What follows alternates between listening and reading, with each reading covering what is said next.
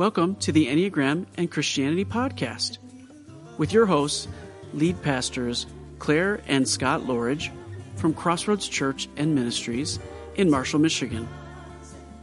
In this Advent twenty twenty season, we're asking the question, how will you unwrap the gift of Christ in you this Advent season? We hope that you'll join us December first through December twenty-fifth, as this podcast will create space for you to unwrap the gifts of Christ's presence for every Enneagram personality style.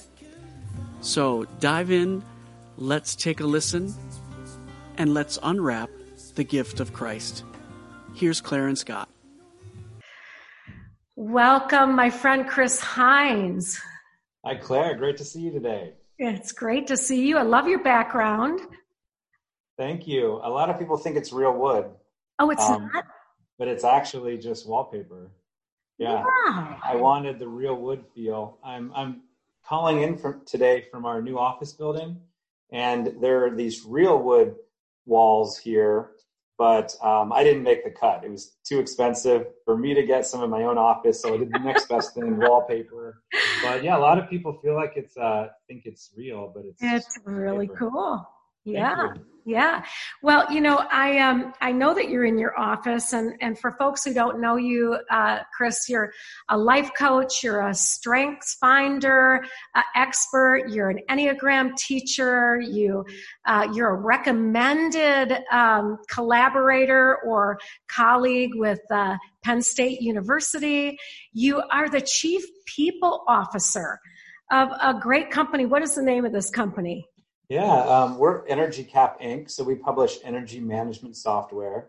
Mm-hmm. So we help large organizations like state governments, counties, cities, uh, uh, higher ed, and all sorts of organizations really, in the end, manage their utility bills, save on energy, mm-hmm. so they then can spend money on what really matters, like hiring more teachers, pursuing their mission and vision, and so forth. So I do all the human resource functions for our company. Wow. And and I um, I loved what you said right before we started the call about how human resources has really given you a way to ask real questions and meaningful cre- questions with uh, with your folks. Tell us about that. Yeah, it has. Um, you know, human resources can take a lot of different shapes to just hiring or, or benefits, compliance. And, and I do things like that, but I, I really try to get to know our employees And, uh, and and work with them on their sense of wellness um, and care and connection. And so actually this uh, this COVID time has provided a great opportunity for me to really care for them as individuals.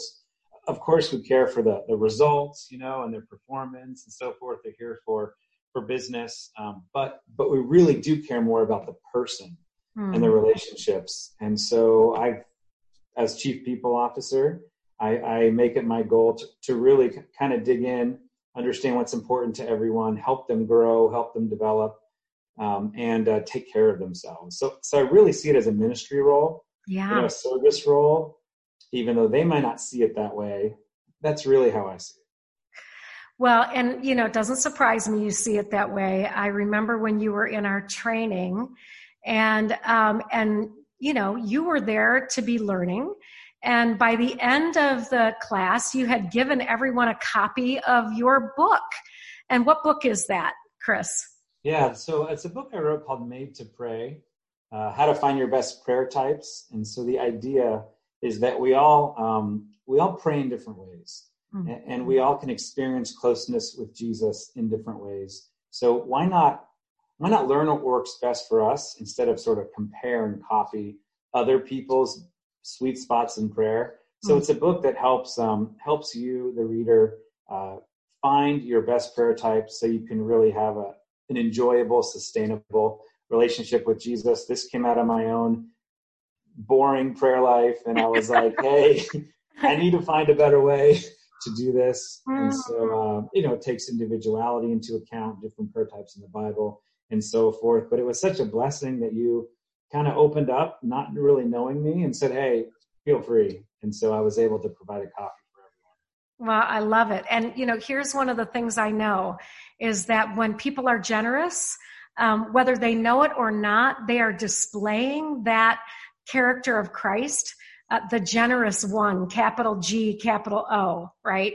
And during Advent, we're on day twenty-one. I cannot even believe we're on day twenty-one.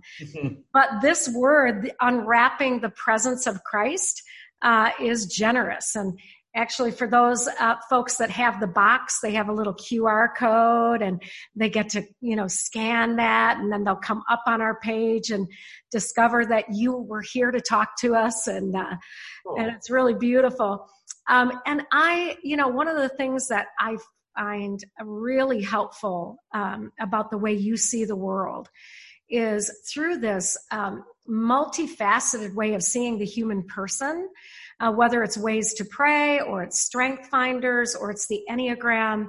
And yet the, the deep foundation in you is the foundation of Christ. And so I wanted to ask you first, before you tell us about Enneagram types and how generosity shows up in them or for them, I wanted to ask you, how has Christ uh, revealed himself to you? Um, how has God revealed God's own self to you in generosity? Yeah, it's a great question, Claire. Um, you know, I, uh, I've been a Christian for um, thirty plus years, which is crazy. Are and you I definitely have, ex- I'm, I'm forty-three. Okay. All right. I knew you were a lot younger than me, but I didn't know how much. Yeah, forty-three. I'm accepting the title of middle age, which uh, is not uh-huh. real hard. No, not till you hit fifty-five. Good. um, so I've experienced definitely the, the presence and generosity of God through Christ, you know, th- throughout the years. But I, I want to, I guess, pinpoint a deeper experience even this year um, um, with the generosity of Christ. I, I read this great book called The Gospel by J D. Greer. He's a pastor, J D. Greer.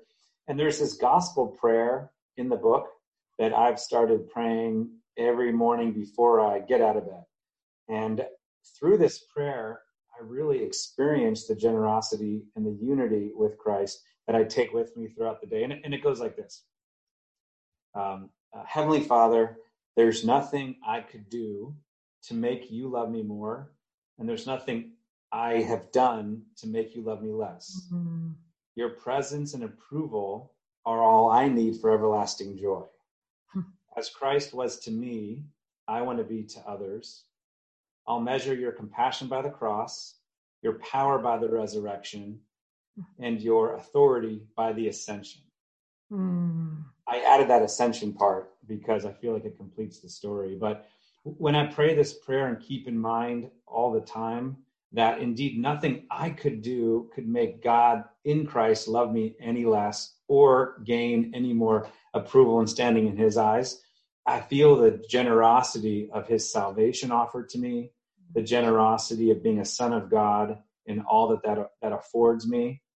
You know, so much that in Ephesians, it says, I need the Spirit for me to comprehend the hope that I have, mm-hmm. the inheritance in the saints that I have, the riches in glory, and the power that raised Christ from the dead.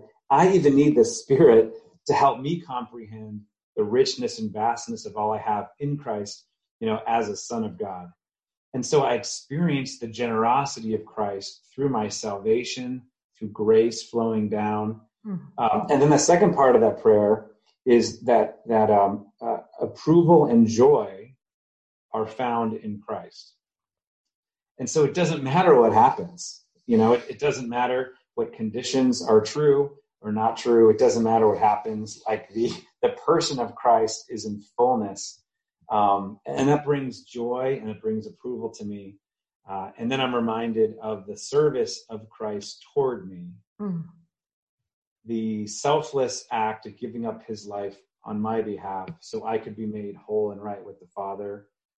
And all those days of his life when he avoided temptation, he spoke truth, he didn't sin, all that I might have life with the Father. I mean, how generous, how generous is that? And we close that prayer going, um, you know, I'll measure your, your compassion by the cross, mm-hmm.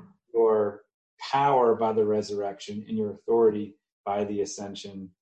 I, I experienced the generosity of Jesus in person, in deed, in word, so much more fully because I start my day with this prayer.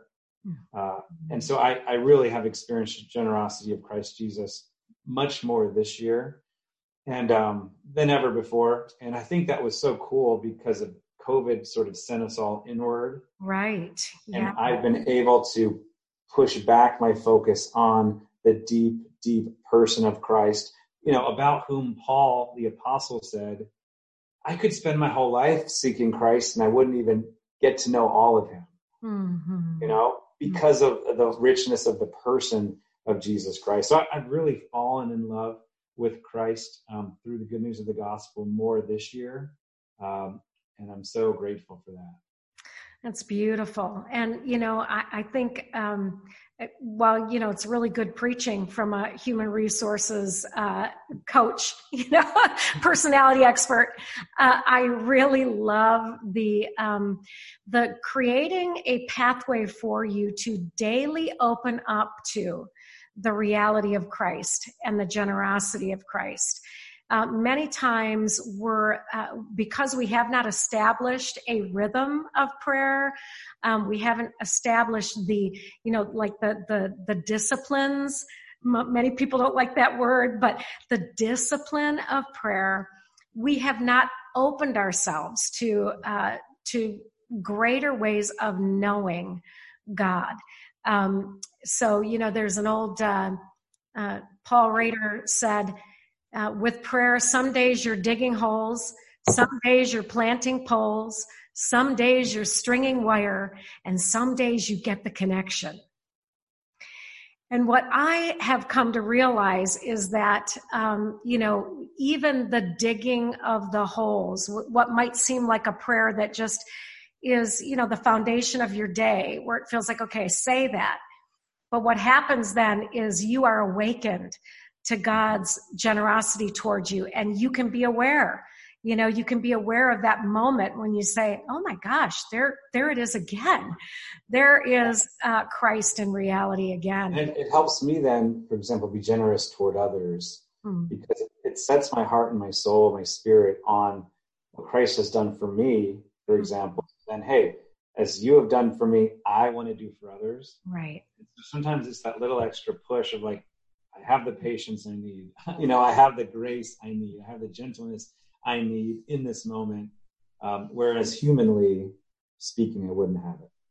Well, that's right. And even from the time of our birth, you know, we were, we came into the world saying, wah, wah, wah, I need, I need, I need, right? And then the, the, the discovery of how then to give, but, um, but in a, you know, in a practical sense, but even that little baby is already giving the love of God, even in their very weak state. So while somebody may not be practiced in giving out, maybe, or they're not aware of how they're generous, um, you know, God has made you in God's own likeness. So, so there is this already inherent greatness, this already inherent generosity. But I wonder if you could tell us about um, this beautiful personality, uh, you know, tool map of the soul called the Enneagram and how generosity might show up maybe around the circle or in whatever way you'd like to take it, Chris. Yeah, yeah definitely. Um, and then maybe if we have time too, after that, we can talk about Enneagram and strengths a little bit. Yeah, that would be, that would be great. So there are some very interesting things about the connection Enneagram and strength. So yeah, um, maybe. All right. Yeah. So I spent some time thinking about how generosity shows up with each of the Enneagram types. So um, we'll, we'll go through this. So uh, we'll start with type one. So I see generosity displaying itself through type ones when type ones can, can accept the fact that, that growth is okay and that growth is invited. You know, type ones really want to pursue what's good, what's perfect, what's ideal, and they can sometimes get too critical and judgmental toward what doesn't appear as perfect, good, or ideal. Mm-hmm. But the fact is, no one's perfect. No one's, except through except Christ, is established and done learning and growing. So I think a really healthy place is for the type one. A very generous place is for the type one to to accept that growth and development and progress, which sometimes which sometimes means falling short, mm-hmm. is not only okay, but it's invited. Mm-hmm. I've known some very healthy type ones who provide such room and grace for making mistakes, doing dumb things, you know, asking stupid questions, but it's okay because that's what life is all about, growth. Mm-hmm. So it's generous when type ones relay the message, growth is okay and growth is invited. Well, that's awesome that you even use the word okay, because a lot of times okay is not okay with ones to say. So beautiful. So it might even be generous to just say, okay, it's okay. It's yeah, okay. It's yeah. okay. How about twos? Yeah. So, um, so type twos, and oh, I also thought about Jesus and generosity mm-hmm. with each of these. Um, and so particularly I, I thought of Jesus all the times that these disciples asked really dumb questions and the disciples just didn't get the point. He had to like explain. And I am one of those. Yes, exactly. Me too. He had to explain parables again and again and again. Uh, but you don't see Jesus correcting them or being judgmental. You see him going, okay, let's take it again. Let's, let's do this again. So I think Jesus shows us that growth is okay and invited as well. Um, type twos, uh, I think type twos show generosity through generosity of presence when they love you and they know it doesn't add or take away from themselves. Mm. Sometimes type twos, right, can love and serve in order to gain worth, gain value. Um, so there's a stinginess, actually, there's a stinginess um, and even a hoarding about the love they give because they're They're trying to gain something for themselves. But when type twos can love, knowing I'm not adding anything to me, I'm not taking anything away from me, I'm just loving to love. I think that's very, very generous when that kind of love is offered with no strings attached, no expectations. Wow.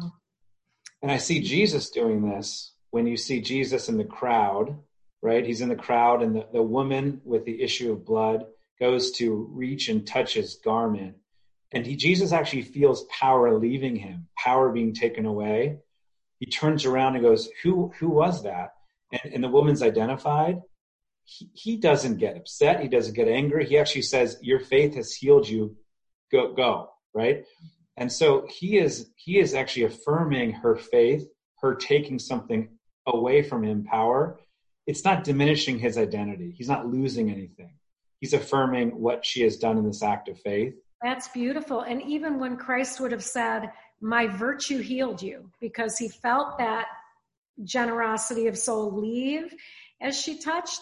But Jesus said, your faith, like didn't even take any of the, I did it for you. See how good I am. See how loving I am. That's beautiful. How about threes? So, so type threes, I think generosity for a type three is having the presence of self, full self, bringing your full self in the present moment, as well as living in the now. Mm-hmm. And so there's there's this embracing of what's true for me, what's authentic for me now, spirit, soul, and body, feelings too. Where am I now as a full person, but also bringing this now focus, not just looking forward. Hey, I'm I'm a type three. I've been I was learning. going to say, do you know anybody that's a type three? You're type three. I'm type three. It took me a little bit of a journey to land on that, but I really believe I'm a type three. And I know my tendency is to ignore parts of me in the moment because it feels maybe slowing me down, feels like too much work to get to the root and the heart of what I'm feeling. So it's like, let's just push through this, ignore it, so we can move ahead, because so much of my orientation is forward moving. I don't know if you can relate to that. No, don't know what you're talking about. And so there's, there can be this denial of self, where I'm at, but also a denial of the now, of, of the of the now moment, right? And so I think generosity for type three is, hey, I'm paying attention to what's important in me now, and I'm going to live in the moment now. Mm-hmm. Not just push aside to get ahead. I think that's generosity for a three. I see Jesus doing this in the wedding at Cana. when he was trying to avoid the host of the wedding being embarrassed for running out of wine. And so although in a way his time had not yet come, he decided to serve the wedding guests and, and, and, and save the embarrassment by turning water into wine. He was aware of what his ambition was, hold this secret, but he wanted to serve those there, and he was very present in the moment. That's beautiful. Love that. I'd love to be able to turn water into wine for people. Yeah. Ding.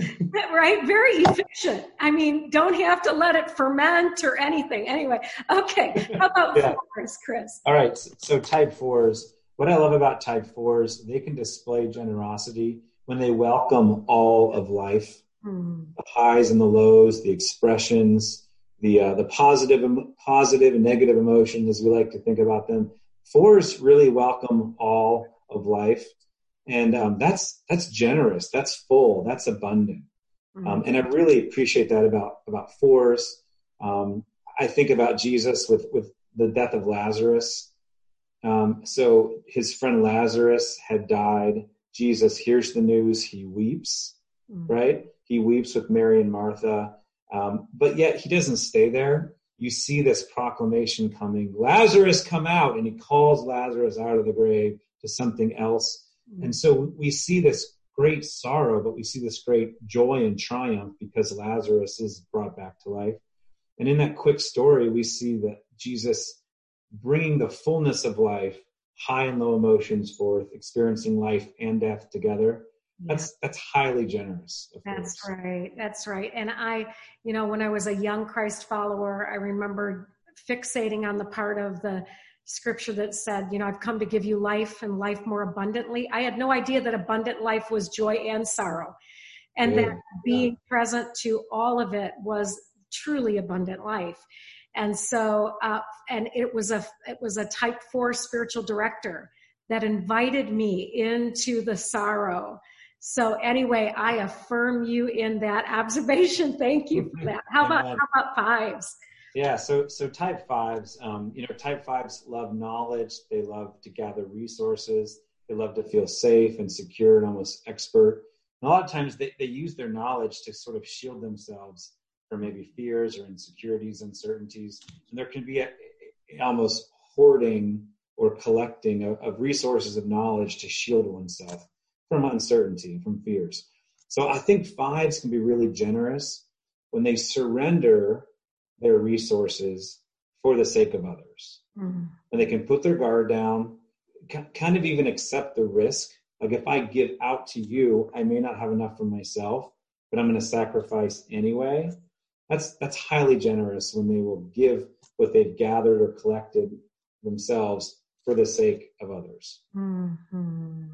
And I see Jesus doing this in the Garden of, of Gethsemane, right? The, the night he chooses, really chooses the Father's will. He chooses to accept the cup being passed to him, which will ultimately lead to his, his arrest, his torture, his brutal crucifixion. If any of you have watched the Passion of the Christ movie, we watch it every every Easter as a family.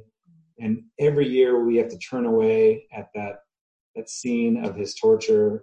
But that's what Christ chose in the Garden of Gethsemane. He, he really chose to shed himself of any self-protection, any resources. He could have called legions of angels down to protect him, but he chose to sort of put off that which would protect him mm-hmm. for the sake of others.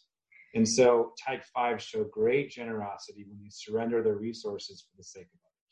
Right. Surrender their security and survival, right? Yeah. Which is the big honking deal for the head types, five, six, and seven.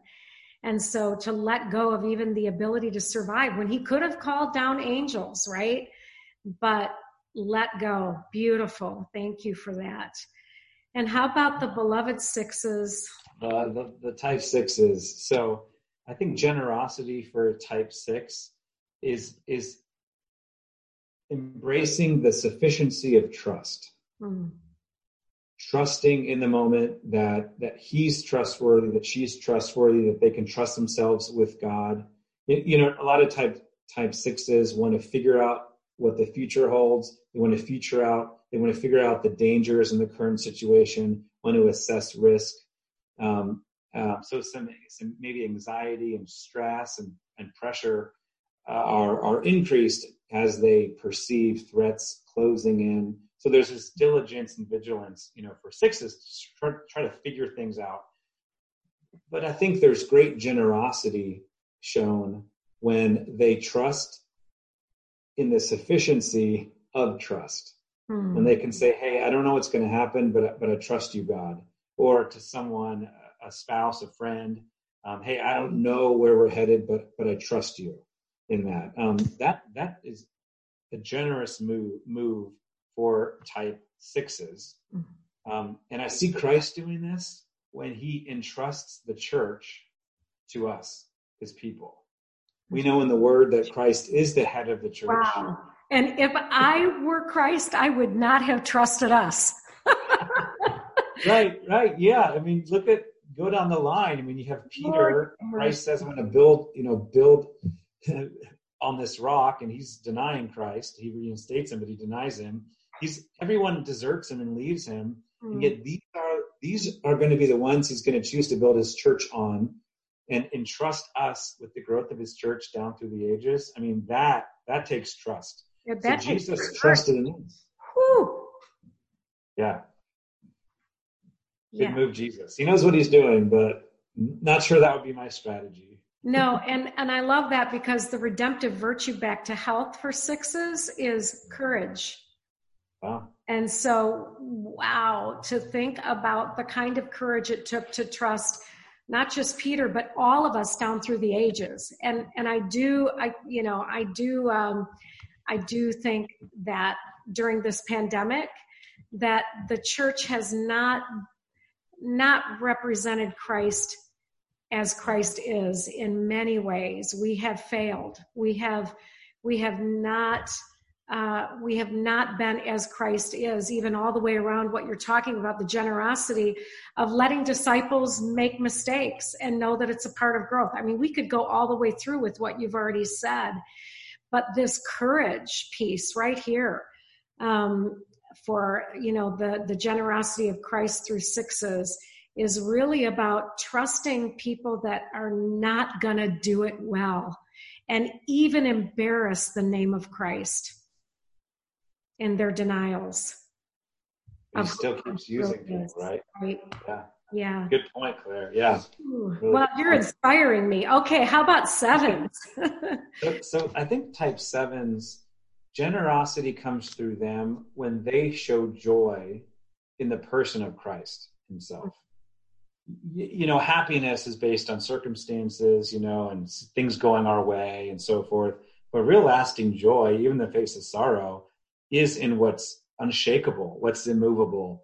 And, uh, and, and the person of Christ is immovable, unshakable, you know, higher name and title in this age than any that could be conferred in any age to come is what what the Bible says. And so I think generosity for a seven is having joy in the person of Christ, regardless of what is going on.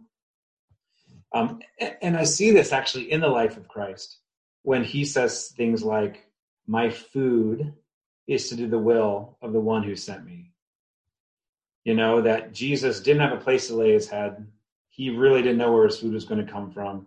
But he took this joy and this security and this this this um this stability in the person of the Father. Mm-hmm. Um, and so that translates down to us taking joy in the person of Jesus, in whom is the fullness of the God, Godhead, you know, bodily form. Mm-hmm. And so the Father is saying, if you want to know what I'm like, look at Christ. And so I think the type seven shows us that the generosity is having joy in the person of Jesus Christ himself, not anything else. And ultimately we see Christ, food, provision, resource coming through the will of the Father. Well, it's beautiful. And I love the, you know, the idea that it's around food, because of course the vice for the seven is gluttony, and it's not always about food, but my food. Right? This is my food. Um, and I also, you know, I, I hear that, um, you know, the, the generosity in giving the food, but also you're talking about, um, you know, the Son uh, reflecting the will of the Father. And then Christ gives us the Spirit. And so, of course, the Spirit um, of Christ, or the Holy Spirit, um, found, you know, as the generous gift that Christ is saying, it's better for me, you yeah. know, it, it, I mean, it's better for you. It's better for you. Sorry. It's better for you that I leave and give you the Holy Spirit. And, and the Holy Spirit was so much more, um, ha, you know, anyway, we could get into that, but of course the Spirit of Christ, um, uh, n- you know, neither male nor female, neither, uh, Jew nor Greek, neither slave nor free, is able to receive the Spirit of God, and the Spirit of God then living out this, um, this reality here. And Jesus could have said, hey, I got more countries to visit. I'd like to, I'd like to, you know, I'd like to get over to Italy. I heard their pasta's great. I, you know, and, and this beautiful, um, relinquishment, sobriety, which is the redemptive virtue, back to health for sevens, sobriety. So letting go of what would naturally be the food of a seven, but as a generous seven, then saying it is to lay it, you know, lay it down and do what is the will. Anyway, so good. We could write a whole thing on that.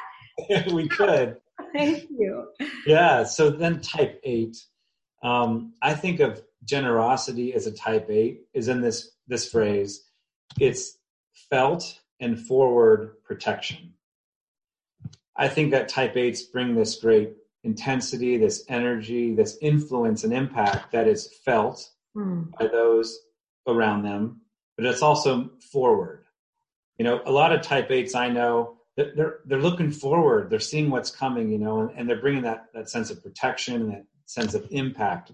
Um, and so felt and forward protection is generosity to me as an eight. When you know an eight has got your back, and an eight is like looking to see what's coming, and they're bringing the force of their conviction, belief in person. Mm. Like, you're good. You're, that's a generous place to be. Um, I think of Jesus in the story of the woman caught in adultery. Mm. And he is standing between this woman and the religious leaders going, hey, who's ever without the, without sin, you throw the first stone. In a way, he's mediating and interceding on her behalf. His presence is very felt by this woman in this deep sense of need, and it's felt by the religious leaders where they, they throw their stones away. They're feeling the gravitas of his message and his personhood in that moment. Mm-hmm. You know, and it's really setting her up to go and sin no more. So in a way, he is present, yes, but he's forward looking. Where is this going to take her next? Hopefully it's a holy, holy life following the Father in mm-hmm. Jesus Christ. So I think we see Jesus felt and forward protection in that moment. Yeah. Uh, and, um, and of course, whenever we think about eights, and they really are going to the one who is condemned, the one who is marginalized, the one who is considered other than us. Mm-hmm. The good people, whatever those that were standing there. And uh, I, I really, I mean, I feel that presence um, in the eights I know. Uh, my two closest colleagues, my my nephew Don, who's our worship pastor, is an eight. Um, and he always says, you know, I listen, I'm Sicilian. I got you. I'll be the bad cop. Don't you, you know, that kind of thing. And my sister-in-law, um, Kathleen, who is uh, uh, who is our connections pastor, and who, I mean, she will find, she's not looking for the popular person walking through the door. She has a radar to find the person who has been condemned, and just will make her presence felt in ways that heal and restore. And uh, so I I hear that. I hear that at a, in my bones, what you're saying about their felt presence. That's beautiful. And then how about nines? You know, you thought you might have been a nine for a while. And uh, t- tell us a little bit about how nines are generous. Yeah, so I think that nines bring generosity by welcoming us all into rest, and into acceptance. I think uh, Richard Rohr says that people feel like they can come to rest with themselves mm. when they're around nines. And I, I really agree with that. Um, our world needs people who let us be ourselves, help us feel at rest with who we are, don't have to be getting things out of us, just help us feel that sense of acceptance, right? Uh, and uh, and belongingness. Uh, and so we get that, we get that from nines. It's hugely generous of them. And I think of Jesus with the the children.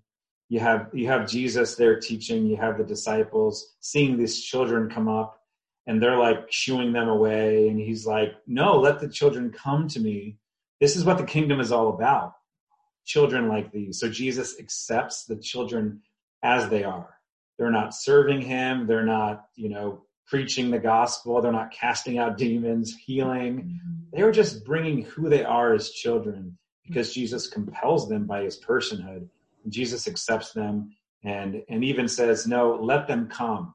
You know, he kind of rebukes the disciples. Let the children come. I accept them. Let them be at peace and rest with me. Hmm.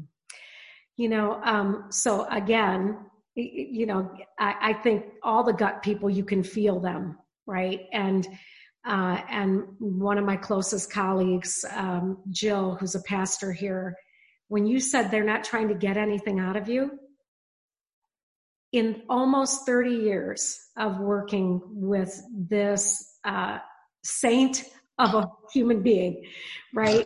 Um, this beautiful compassions pastor, uh, this person who's worked on our financial team, that you'd never know who gave what, because she's not trying to get anything out of people. And, you know, and then of course I have to give a shout out to the, you know, the love of my life, Scott, because sometimes I have to say, what do you want? What do you need? Because he's never trying to get anything out of me. It's, he is inviting me to rest all the time, and he deserves my best energy. And so I want to say, what, you know, what is it? What is it? Because, you know, and so, yeah, I love that. They're not trying to get anything out of you. That is so well put. You could, that's a one-liner for nines, not trying to get anything out of you. Beautiful. And so when you think about all these nine styles and Enneagram strengths, what, you know, what happened in the marriage there? So you've been with Gallup Strength Finders, you, you know, uh, why don't you just give us a couple of minutes on this? Yeah. Yeah. I'll give a couple. It'll, it'll be hard to give a couple, but I'll do my uh, best. We'll give your, we'll give your links too, so that folks can look at your online courses and things like that. Oh, great. Yeah. So I'm a Gallup certified strengths coach. And so the Gallup assessment helps identify potential areas of, uh, of potential, which should be cultivated more and turn them into strengths. So it's, it's really a talent assessment. I love putting it side by side with the Enneagram, because to me, the Enneagram shows you why. It's your motivation, your, your drive for doing what you're doing. Whereas strengths is sort of how you're doing it. Mm. It's your, your abilities, your talents. So it's sort of how you're living out your drive. So I like drive and talent together, because mm. you've got the fuel and you've got the direction. The drive is the direction, kind of your strengths is the fuel. And so I use both these tools um, pretty often in working with people. And I love the the depth and the clarity that together they can bring. Um, okay. So, I, I, so let me ask you a question. Should we stop right here for the day and do a part B right now? We'll go ahead and record, and then folks can come back and check it out. What do you think? Yeah, that sounds great. That can give it, give it some focus and time. Yeah. So, yeah. So we'll be putting all of Chris's um, links below so that you can get in touch with him, whether it's for his books or his work with uh, discovering the inherent glory and, and uh, talent and essence of human beings through the Enneagram or Strength Finders. Um, and, and, and I just want to say thank you for your effervescent uh, self. You know, we um, we experienced you here today as a, as a person who is inspiring us and drawing out of us the reality of Christ, um, both uh, for us in generosity and through us in generosity. So I thank you, and I look forward to part B. That'll be great. Claire, thanks so much for the opportunity. I love what you're doing, focusing us on Christ, you know, and we really can't know God until we know ourselves. We can't know ourselves until we know God, and God is who who we, um, Christ is who we experience God through. Mm. And so it's it's super, super helpful and inspiring for the work that you're doing. Love to be in front of you all again with Claire. Um, Claire draws out Christ in me, mm. and so I'm excited for that opportunity. As Claire said, I will drop some links down there, and um, would love to serve you any way I can. Beautiful. And um, and so Christ in us, the hope of glory this season and always. Amen. Amen. Well, so we're kind of going into part B with my friend Chris Hines, um, Enneagram teacher, uh, strengths finder, uh, expert, uh, human resource dude, author, and, and friend. And we were talking, um, about day twenty-one and the generosity of Christ in this Advent season, um, both Christ to us and then how we bring that generosity through the Enneagram types. And then we got started on, uh, the Enneagram and strengths, and we decided there needed to be a part B. And so uh, maybe we can pick back up with even a short intro from what you said as we ended, and uh, letting folks know that there is this beautiful inherent glory and strength, and uh, and, and it can be found through um, the map of the Enneagram and then this tool called Strengths Finders. Yes, Claire, thanks again uh, for the opportunity. Um, so um, I'm certified to use both Um, the CliftonStrengths or Strengths Finder assessment and the Enneagram. And I love using both of these assessment tools with, with individuals and with teams, because we, we see different aspects of ourselves through each of these tools. I like to think of the Enneagram as revealing your, your drive, your motivation, sort of your why you're doing what you're doing, you know, whether it's really healthy or unhealthy, it's still exposing kind of your why. I think of strengths as your how. So what abilities, what talents, what capacities and strengths do you have to sort of live and work out your why? So think about Enneagram as your drive, your why. Think about strengths as your how, kind of like the fuel versus the direction. That's how I think of both of those. So even when I'm doing strengths coaching with people, I'm always thinking about the Enneagram and listening to the words they're saying, how they're showing up. And I, I'm kind of in my head going, maybe they're this type, maybe. And then that can send the whole strengths coaching session in a different direction mm. um, because of my sense of their type. So it, it's really, really fascinating to look at these two together. And I'm grateful to know about both. Mm-hmm. Yeah. And, um, and when you consider Uh, the Enneagram styles all the way around. Um, and of course, you were trained in our uh, Enneagram harmony model uh, with uh, spiritual practices as the way to integrate uh, our I Q, our head, our E Q, our emotional intelligence, and our G Q, our gut intelligence.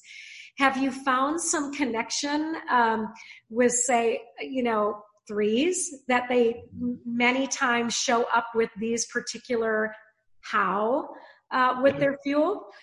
Yeah, that's a great question, Claire. And I want to go back to, so the Gallup organization is who owns the Clifton Strengths Assessment. Mm-hmm. And there are thirty-four different talent themes that the assessment identifies. Mm-hmm. So it's things like, like belief, you know, having enduring values, or maybe achiever, having stamina and, and energy to produce, or maybe there's empathy, you know, recognizing the feelings and the perspective of others. So there's thirty-four of these talent themes. Mm-hmm. Uh, what's interesting is that Gallup defines talent as this. Now listen for the, for the um, centers of intelligence in this definition. Gallup defines talent as naturally recurring patterns of thought, feeling, or behavior that can be productively applied, mm-hmm. right? Thought, feeling, or behavior sounds a lot like centers of intelligence. Mm-hmm. So there's agreement in Gallup's definition of talent that really does agree with the, the centers of intelligence c- kind of concept that there's these three moda- modalities. So that's that's interesting to me. Mm-hmm. I got curious about these associations, and so I actually put a little bit of a research team together and got um, some advanced degree, so master's and PhD level data scientists, and we put a survey out and asked people to submit their top five talent themes, so their top five StrengthsFinder, CliftonStrengths themes, and their their Enneagram type. Because uh, we wanted to see, are there any statistical associations between this type and these talent themes? Mm-hmm. Um, and so we put this whole study together, and um, we'll drop a link maybe here, a link to that study, because um, um, it's really, really fascinating. But do you want to hear some of the findings with I regard do. to? All right, so you don't have to start with three. Let's you can start with one if you we'll start with one. Yeah, and I'll just share some high level.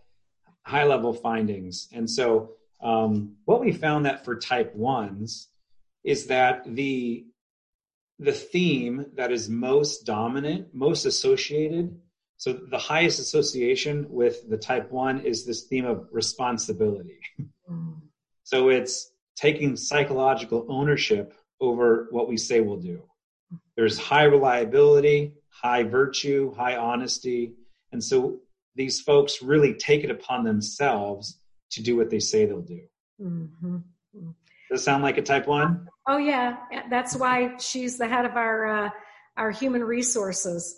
And so, yeah, that, that, that type has really important spaces to, uh, to fill and guide in, in our world. Right. Yeah. Yeah. yeah. Then the second uh, um, strongest one is belief, which is having enduring values over our work. So there's sort of a personal conviction and personal stake in doing the work, which I also really relate to for type ones. Absolutely. With you. Yeah. So we'll move on to type twos then. Um, so type twos are, are interesting um, because uh, the top two uh, uh, most associated themes are developer and empathy.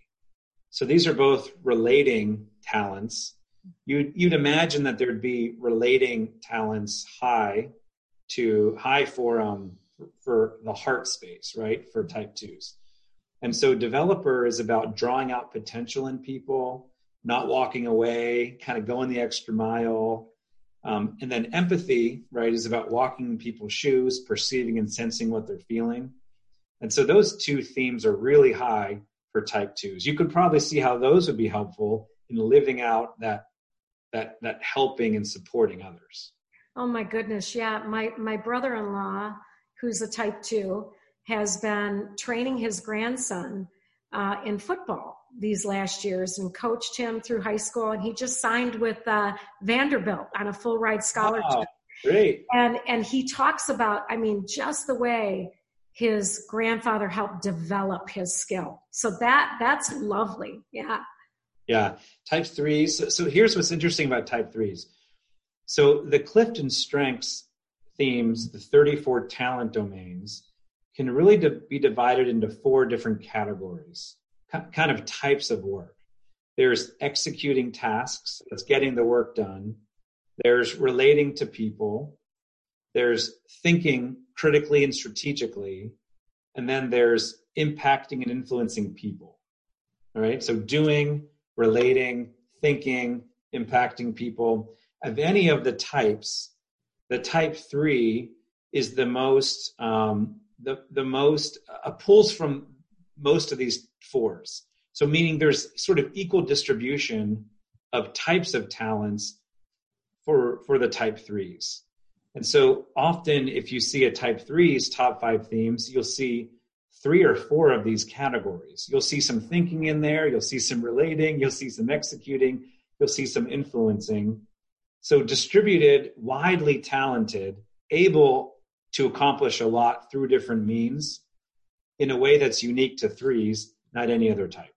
Hmm. Hmm.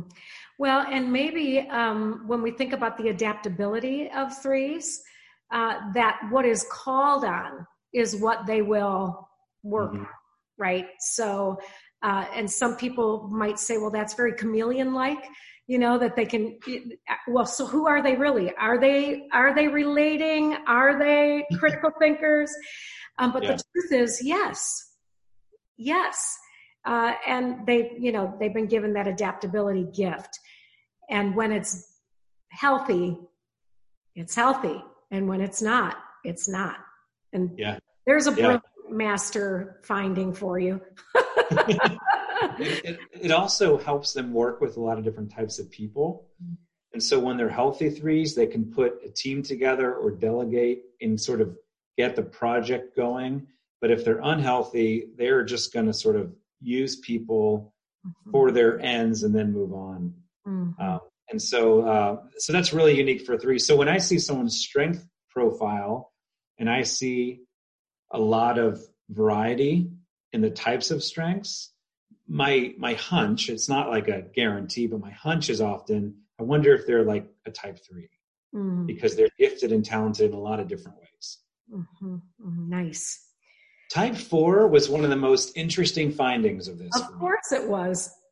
Unique. Here's why, yeah, here's why type four was so interesting. So you have very high association for type fours with a certain type of talent. Claire, I'm just going to gonna ask what you think. So you've got the feeling, the doing, the thinking, the influencing. Which type of talent do you think is highest for the type four? Well, of course, feeling, uh, because the de- you know the defense mechanism for a four is um, they personalize. You know, it's introjection. So even outside feelings become inside feelings for them. They feel the whole world. So I that would be my guess. You know, and that was mine too, because it's in the heart space. But actually, um, it's the thinking space. So we think of type fours as very emotionally expressive, and they are, but in a way they're even more intellectually expressive than feeling expressive. So you have like intellection, which is enjoying intellectual activity, conversation, discussion around intellect and ideas. You have ideation, which is new ideas, new possibilities. And you have input, which is gathering, collecting different thoughts and ideas. These are the top three, the top three themes for the type four. And that's you don't have a feeling one in there. Yeah, that's interesting data. And I, you know, and I wouldn't, I wouldn't question it. Uh, but what I would say is another way to see that might be that many times fours don't see themselves as fours because they are so unique. They will let you know that all of these things are real for them. So, you know, the the uh, the data is only as accurate as the person is self-aware. Yes. Yeah. Right. And so, um, so great. And and I would also say that uh, I have several four friends who are very intellectual. And um, including my co-author, Adele Calhoun, who people would say has a very strong five wing. Um, and and yet, because she is very in touch uh, with her own reality, I I would say thinking is right there, but feeling will always trump. Mm-hmm. Yeah. yeah. Just, just a thought. Yeah, to me, to me, it said, "Hey, I don't want to just pigeonhole fours as just a big, a big blob of feelings." Right, right, right. Well said. Yeah, or anybody else. Yeah, exactly. um, so, so type fives, uh, type fives have the the strongest connection to thinking talents um, mm-hmm. of any other of any other type. Um, they're out of their top seven, like five of the seven are, are, are thinking talents. And so you've got things like analytical, which is searching for reasons and causes, intellection again, uh, learner, which is capacity to learn. Um, they, they do have relator, which is a relationship building talent in their top five, but that prefers less relationships than more, and they'd rather go deeper rather than go wide. And so maybe they have a handful of trusted, close relationships, but they're they're not um, they're not going to like go to a networking event unless they have to, or they've learned how to do that by choice. Um, so that kind of wasn't a surprise to me. Yeah, um, that we see so many thinking talents in there, but um, they do have that relator talent, which helps. Yeah, yeah. And so they may be more connected to their two, which is their heart center and the harmony triad. And then additionally, this could be a whole nother session, um, but uh, I've studied instincts with um, Bee Chestnut.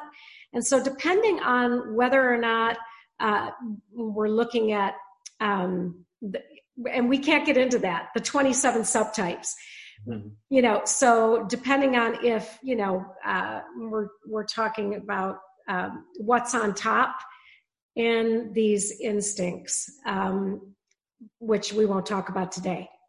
Right. Right.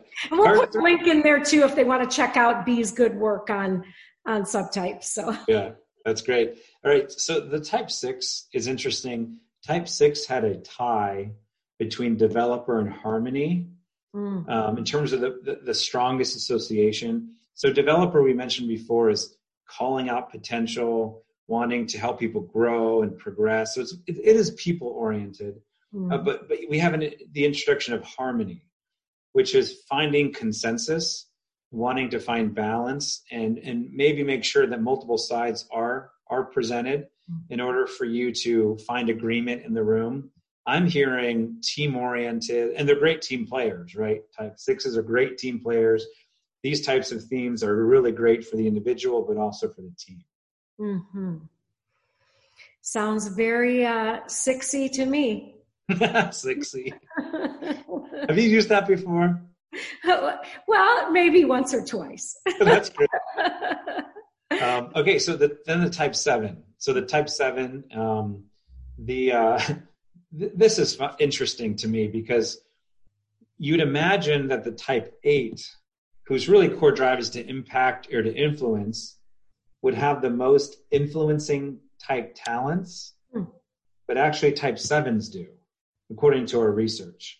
Wow. So, so type sevens bring this relational influence with them, because they've got this mix between influencing talents and relating talents. Um, so that's different than type eights. If you look at type eight's mix, it's more thinking and influencing talents, which is very interesting.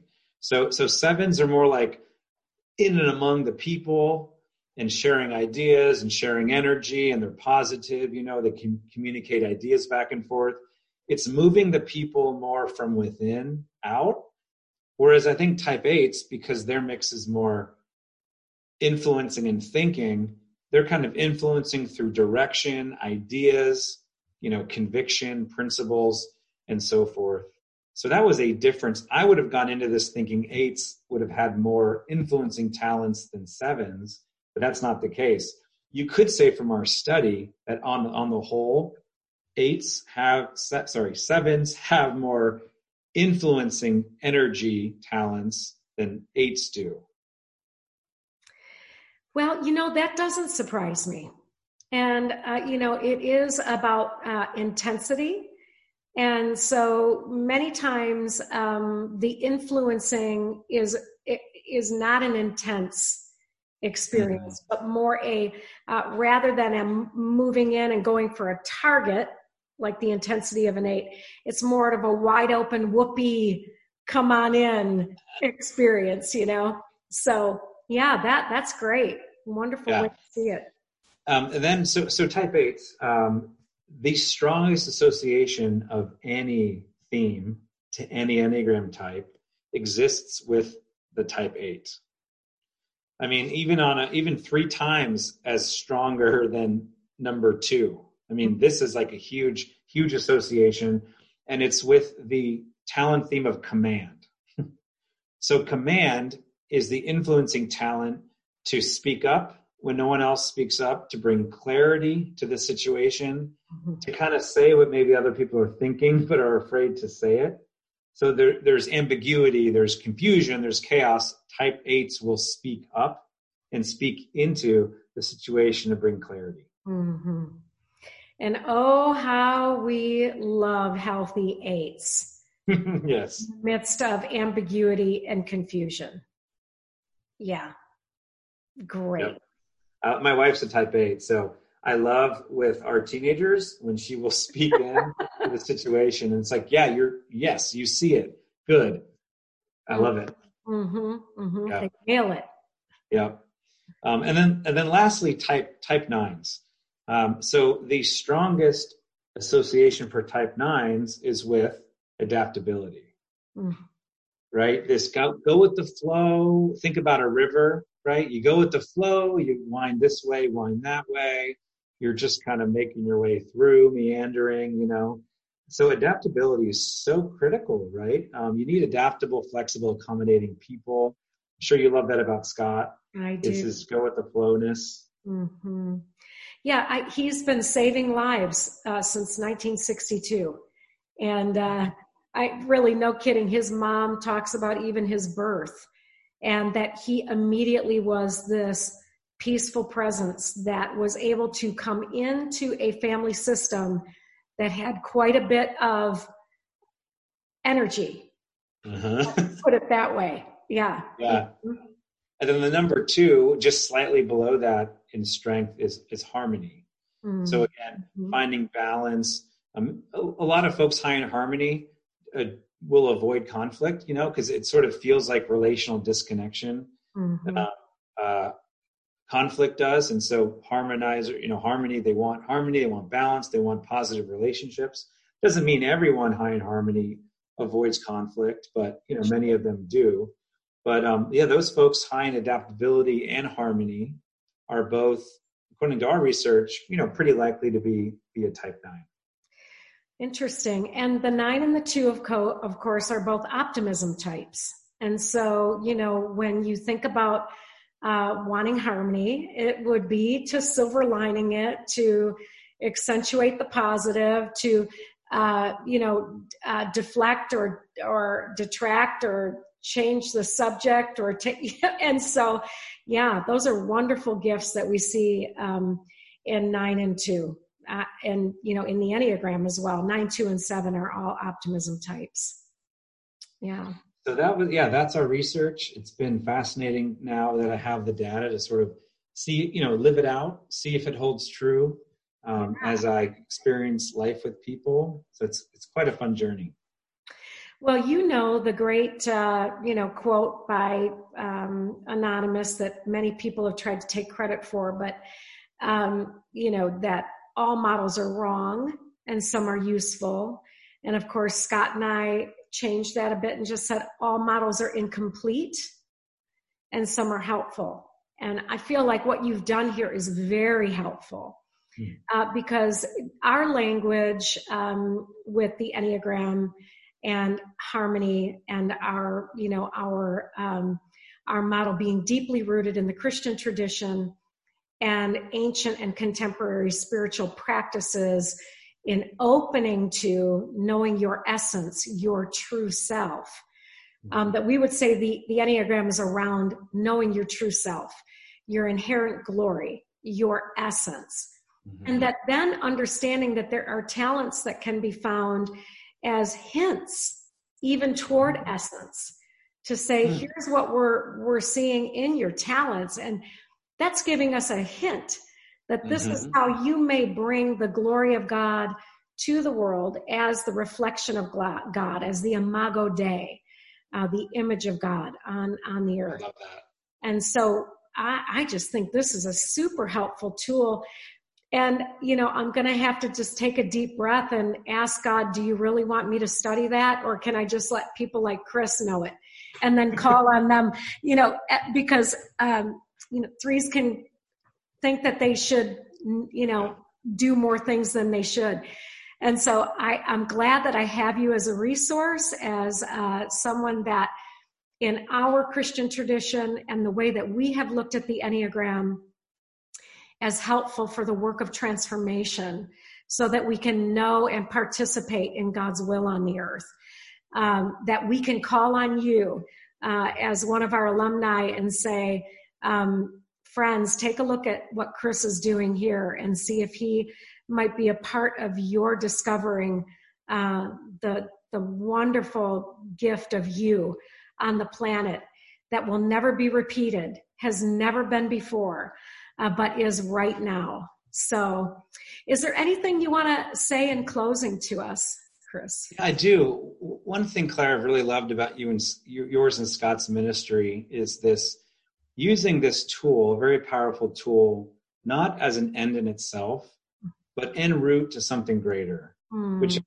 you said, discovering the glory through which and for which and by which God made you, and as a road to know Christ deeper.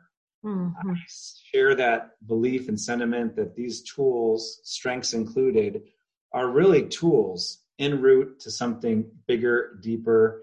Um, for me, Um, that is going to take me to a next step, which is um, the concept of vocation and life calling. Mm-hmm. I am feeling actually a call by God um, next year to really help people explore this topic of life calling and vocation. Mm-hmm. And I believe it will it will end with the creation of an institute um, to to explore this topic. But these tools of Enneagram and strengths are critical in understanding who you are, why you're here, you know, what what needs of the world you can meet and fill, what you're passionate about, all these things that together combine to be God speaking to us about calling and vocation. Um, you're, you're doing that, and I'm interested in doing that. Mm-hmm. And so that is that is what's coming, but it's by looking at these tools en route to something greater. Well, and and um, Chris, in a time like um, twenty twenty, and no telling what twenty twenty-one is, uh, when people have lost their way or lost their hope or have had enough introspection to say, I might need to take a look at how I want to live my life in this next season, and what what is the the um, the divine D N A that I have, given by God, spoken of in Ephesians, that I am the eklektos, I am the spoken forth word of God, and that there is a word on the inside of every human being that God has spoken forth before the foundation of the world, and that when we know that word, living in dark times, there is this ability to stay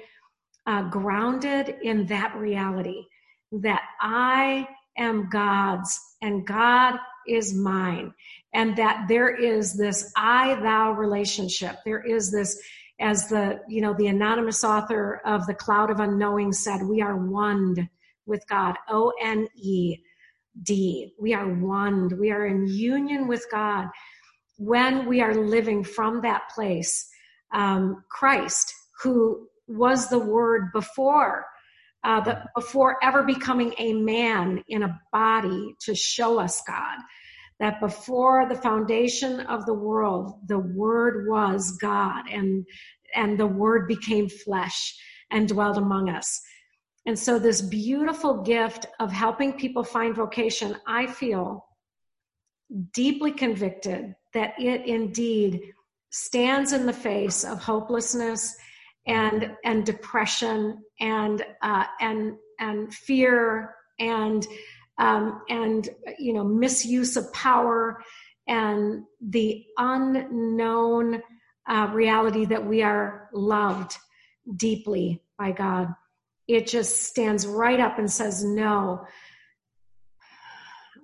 I am made as a word of God for this world. So I support you in doing that good work, and I can't wait to hear more about it. And um, as you can see, that is my bread and butter. I believe it to the depths of my soul. And, and so I bless you in discovering what is yours to do in this next season of life, and uh, with all the ways that you have um, been a competent uh, uh, you know, and um, and and uh, um, networking guide in our world. Um, can't wait to see. Thanks, Claire. Thanks for all your inspiration and encouragement. I see you walking in the ways of God, and it gives me faith. So thank you. Mm-hmm. Well, you're welcome. And enjoy these final days of Advent. And thank your family for letting you be with us on a Saturday.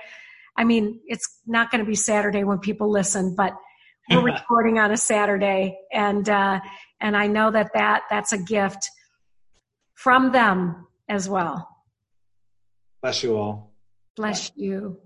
Thanks so much for joining with us today on the Enneagram and Christianity podcast.